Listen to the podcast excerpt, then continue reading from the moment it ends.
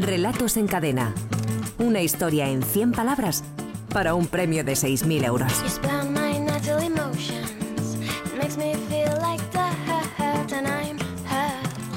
Relatos en cadena con la Escuela de Escritores. Hoy nos acompaña Enrique Valladares, que es profesor de esta escuela. Enrique, ¿qué tal? Muy buenas tardes. Hola, buenas tardes. Bueno, parece que se ha dado muy bien, ¿no? Al menos en cantidad y por lo que vemos aquí, por lo que sabemos de los finalistas también, en calidad, 821 relatos que han llegado para completar la frase consigna que era y regresé al cielo, que además se da una peculiaridad y es que fue la frase, el añadido que mm, le valió al anterior ganador, el de la semana pasada, para completar su micro, micro, micro relato. Ha sido una buena semana, ¿no? Entonces, Enrique. Sí, sí, la verdad es que si normalmente estamos hablando de unos 600 relatos que hayan participado más de 800. Es un éxito. Supongo que la frase les ha ayudado o la proximidad de las vacaciones. A ver qué nos cuentan, a ver qué nos cuentan, a ver si ha sido eh, esa o las dos cosas, las dos circunstancias las que han ayudado, por ejemplo, a Ricardo Hierro, que es al primer finalista al que saludamos, es de Gijón, pero está de vacaciones, está en Bulgaria. Ricardo, ¿qué tal? Buenas tardes. Hola, ¿qué tal? ¿Cómo estáis? ¿Cómo estás tú? Estás de vacaciones en Bulgaria entonces, ¿no? Muy bien, sí, estoy, estoy en el sur de Bulgaria, estoy eh, al lado de un monasterio, el monasterio de Vlachkovo, que es un, un, sitio muy bonito, y Sí. estoy en un bosque rodeado de pájaros. Oye, precisamente me estaba comentando Enrique, que veía en la documentación cómo aparece por aquí, que tú, si no recordamos mal, si no nos fallan los cálculos, eh, esta es la quinta vez que eh, apareces por aquí, Sí, que has sí. quedado finalista. ¿Mm? Sí, soy muy persistente, es la quinta vez. La verdad que este año estoy participando menos, pero, pero Sí. bueno, ha habido suerte y ha habido dos veces este año también. Es que Enrique estaba valorando precisamente eso, eh, la perseverancia, porque hay que, hay que seguir insistiendo, porque insistiendo, sobre todo, se aprende. Él me decía textualmente, se le va cogiendo el aire, se va sabiendo qué es lo que después va a acabar valorando el, el jurado. Bueno, eh, ¿a qué te dedicas tú, Ricardo? Bueno, yo soy ingeniero agrónomo, pero bueno, me dedico al mundo de las bebidas alcohólicas. Trabajo en una empresa muy grande de bebidas alcohólicas en, Sí. en marketing. Ah, oye, que estoy viendo, y estuviste in- incluso en la final anual hace un par de temporadas también. Sí, hace, hace dos años, sí. Llegamos hasta el ahí. 2000, 2012. Oye, ¿qué, qué estás leyendo ahora, Ricardo? Pues eh, mira, como estoy viajando, estoy leyendo bastante, acabo de terminar uno y estoy empezando otro. He empezado la, la biografía de, de Juan Belmonte, de Chávez Nogales, que le he leído ya algunas cosas y la verdad que, que me está gustando mucho, pero estoy empezando, estoy justo en la infancia todavía del torero. Muy bien, pues suerte. Se queda con nosotros Ricardo Hierro. Conoceremos enseguida su relato. También saludamos a Tíndaro del Val. Tíndaro, ¿qué tal? Buenas tardes. Eh, hola, buenas tardes, Roberto, desde Tú- Madrid. Desde Madrid, tú tienes 34 años. ¿A qué te dedicas? Eh, pues eh, soy ingeniero industrial, pero trabajo en, en telecomunicaciones. Y tú, a diferencia de Ricardo, tú sí que debutas aquí. No sé si es la primera vez que participas y es la primera vez que llegas también aquí a la final semanal. Eh, pues eh, es la primera vez que llego de finalista, pero bueno, llevo, llevo unos cuantos meses mandando relatos. Bueno, pues ya sabes. Intentándolo al menos. Ya sabes lo que nos ha dicho Enrique, hay que seguir insistiendo, hay que insistir, hay que, hay que, no sé si tú también te consideras así en otros ámbitos de la vida, si te consideras perseverante. Sí, sí, sí, yo soy perseverante y vamos, cans- cansarnos no nos vamos a cansar de mandaros cosas. Eso Oye, no os preocupéis. Que también nos estábamos preguntando si el hecho de que haya habido tantos textos esta semana, si tiene que ver con la frase, con, con la posibilidad de haber tenido algo más de tiempo libre ante la inminencia de las vacaciones, ¿algo de eso ha contribuido para que tú te hayas animado o no, Tíndaro? Pues, eh, hombre, la frase la verdad es que eh, inspiraba bastante. Y no sé, tal vez las vacaciones hayan tenido que ver. En mi caso, tengo poco tiempo libre, o sea que ese no ha sido. Ese no ha sido, ese no ha sido el motivo. Eh, ¿Qué te estás leyendo ahora? Eh, pues eh, me estoy me estoy leyendo desde hace poco el, el padre de Edward Sí. Sanaubin. Lo que pasa es que tengo tengo poco tiempo para leer últimamente. Lo Ya. tengo muy dejado en la mesilla. Eh, tienes poco tiempo por el trabajo y por las por las por las niñas. Eh, sí, Sí. he sido sí he sido padre hace eh, por segunda vez hace 20 días. Enhorabuena. Y, y eso te eso te quita mucho tiempo. Enhorabuena. Bueno, pues suerte a Tíndaro del Val, también nuestro segundo finalista. Y recibimos a la tercera de esta tarde, que es Lola Pacheco. Lola, ¿qué tal? Buenas tardes. Hola, encantada. Igualmente, que Lola es del puerto de Santa María, en Cádiz. Eh, tienes 42 años. ¿Y a qué te dedicas tú, Lola? Soy profesora de francés Mm. En, en un colegio de secundaria. eh, en secundaria, sí, en secundaria. Secundaria, muy bien. Y tú también es la primera vez que te estrenas aquí como... Sí, también como finalista, es la primera vez que llego a la final. Bueno, entre tus aficiones vemos que te gusta pasear por la playa en invierno, montar en bici y, claro, la lectura. ¿Y qué te estás leyendo tú, Lola? Pues ahora mismo acabo de empezar a releer una, una novela de una, de una autora belga Hmm. que se llama Melino Tom, Estupor y Temblores se llama. Muy bien.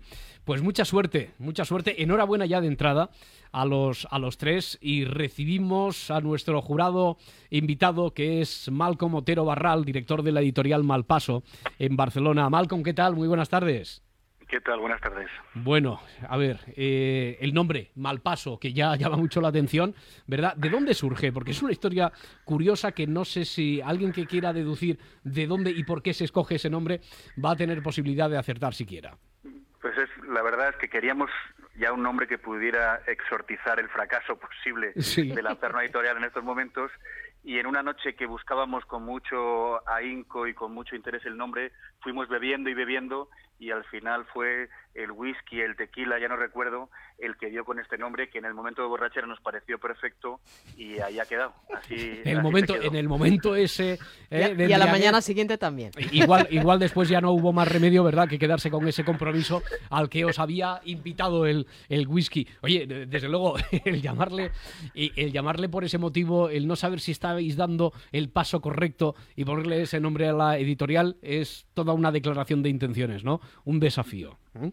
Desde luego, la verdad es que en la conversación salía muchas veces, esto puede ser, no demos un mal paso, cuidado, demos un mal paso, y al final se quedó. Oye, ¿qué medida de libros soléis publicar vosotros eh, al año?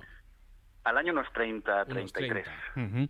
Eh, ¿de, algún, ¿De algún género especializados en algo específicamente, Malcolm? O sea, somos una editorial literaria, hacemos tanto ficción como no ficción, hacemos tanto autor español como extranjero, pero básicamente, eh, digamos que cuando uno dice que es una editorial literaria, eh, ya se entiende que uno no se va a hacer rico, Sí. que lo que nos gustan son eh, pues es la literatura. Hemos sacado ensayos, una- como hemos eh, como he contado que el nombre surgió de una noche etílica, hemos sacado un libro maravilloso de Kingsley Amis sobre el alcohol en ensayo, pero es un escritor que escribe sobre el alcohol, etcétera. Es un poco esa Ujú. nuestra línea de libros raros y espero que buenos. Oye, eh, está en vuestro catálogo eh, Vivir es fácil con los ojos cerrados de, de Trueba. Eh, es decir, el, el- el libro que es el germen de la película después tan premiada, ¿no? Y que es una delicia de, peli- de película, por cierto.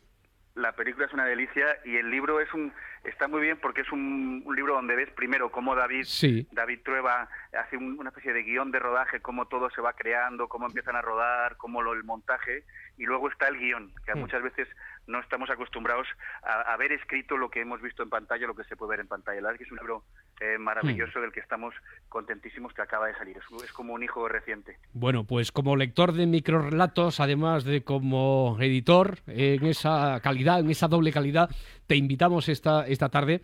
Ya te adelantamos porque nos ha dicho Enrique que, que no va a ser fácil, igual que todas las semanas. Eh, te quedas con nosotros, escuchamos los relatos y después, después los comentamos. A ver, el primero, decíamos, Comíamos pipas, es el título del que firma Ricardo Hierro.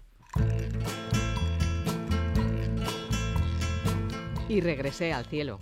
Allí me encontré con Arturo y con la hermana del Pera. Nos daba por comer pipas. Sentados los tres en una nube, comíamos pipas hasta que nos dolían las muelas. Mirábamos hacia abajo y de vez en cuando teníamos la tarde traviesa. Nos las ingeniábamos para lanzar algún rayo sobre un campo de maíz, solo por la curiosidad de ver qué pasa. Un sembrado ardiendo, las llamas que devoran un granero cercano, quizá una familia, un pueblo completo. El hombre sencillo que levanta la mirada hacia el cielo y blasfema.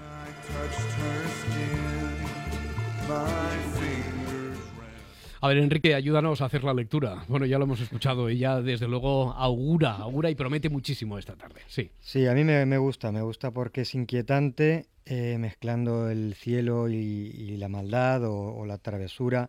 Me gusta el crescendo que hay, ¿no? De eh, lanza un rayo, eh, un sembrado que arde, un granero, una familia y por último ese, ese hombre, ¿no? Ese, ese hombre sencillo que mira al cielo y blasfema, ¿no?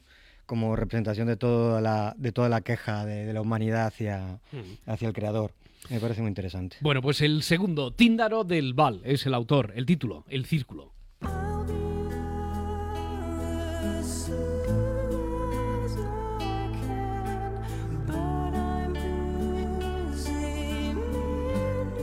Y regresé al cielo ya sin pecado, pero allí no quedaba nadie. Rebusqué hasta en el paraíso, pero también estaba vacío. Supe que habían reiniciado el sistema cuando me empezó a doler de nuevo la costilla. ¿Y sobre este, Enrique? Bueno, aparte de lo obvio que es la, la brevedad, que suele ser muchas veces una arma muy eficaz en el microrelato, eh, me gusta el título, me gusta que mezcla, que mezcla un poco género, ¿no? Parece que es un, un relato así un poco divino y para, de paraísos y luego es un poco Matrix, ¿no? Ahí con ese, con Mm. ese sistema que se reinicia. Bueno, pues nos queda por escuchar el de Lola Pacheco y que lleva por título Somewhere Over the Rainbow.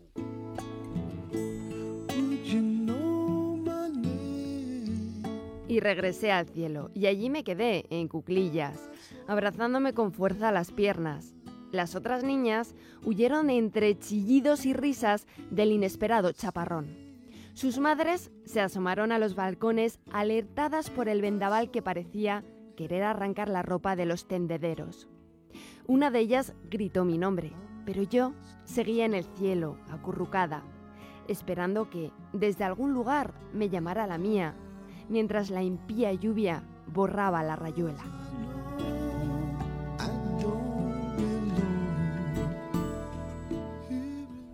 Solo pido que esté resuelto antes de que yo tenga que emitir el voto porque esto es complicadísimo. Bueno, Enrique, sobre este. Bueno, aquí, votamos. aquí han enganchado la frase de inicio muy bien y con la originalidad de que no es el cielo de los otros casos, ¿no? El cielo divino.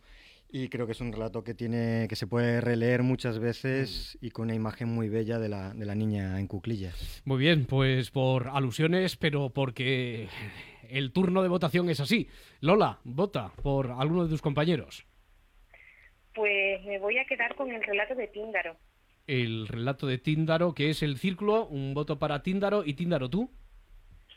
Eh, pues mi voto va a ser para el comedor- los comedores de pipas de Ricardo. Comíamos pipas, el de Ricardo. Y Ricardo, Pues yo voy a votar por, por Lola, por el cuento de Lola, sí. por el cuento de Lola. ¿eh? Bueno, pues eh, viene convirtiéndose en una costumbre que los tres primeros votos, los de nuestros concursantes, se reparten así en empate entre ellos. Malcom Otero Barral, de Editorial Malpaso. Mm, ¿Tú por qué relato te decantarías? Qué difícil. ¿Mm? De hecho, he, ido he cambiado de opinión varias veces y seguramente mientras hago este- La que cuenta va a ser la última. La que cuenta va a ser la última y tenemos 20 segundos. 20 segundos. Nada, yo voy a votar, voy a votar por eh, Somewhere Over the Rainbow Sí. porque creo que es como un instante, una estampa de un relato mayor, como si observáramos por una mirilla indiscreta un pedazo de vida y es con lo que Hmm. me quedo. Bueno, Enrique, en tus manos está. Si empatas, si desempatas algo más de cómo está la situación ahora. Sí, bueno, yo lo tengo claro, llevo todo el día pensándolo, pensándolo y al final sí me quedo con el de, con el de Lola también, el de Somewhere Over the Rainbow. Bueno, Lola Pacheco, eh, enhorabuena. Uf, gracias. Lo, lo has vivido también con una intensidad, te escuchaba por ahí, te escuchaba la respiración a través del, a través del teléfono. ¿eh? Lola Pacheco, eh, 42 años del puerto de Santa María, en Cádiz, decíamos, profesora de francés en un colegio de secundaria y ganadora esta semana del, con- del concurso de relatos en cadena. Nos falta lo fundamental. Lola, enhorabuena. Nos falta, Enrique, saber con qué frase continúan la próxima semana los concursantes. Pues eh, pondría mientras la impía lluvia borraba la rayuela. que no va a ser fácil. Mientras la impía lluvia borraba la rayuela en un relato de a partir de ahí no más de 100 palabras. Gracias, Enrique. A vosotros. La ventana con Roberto Sánchez.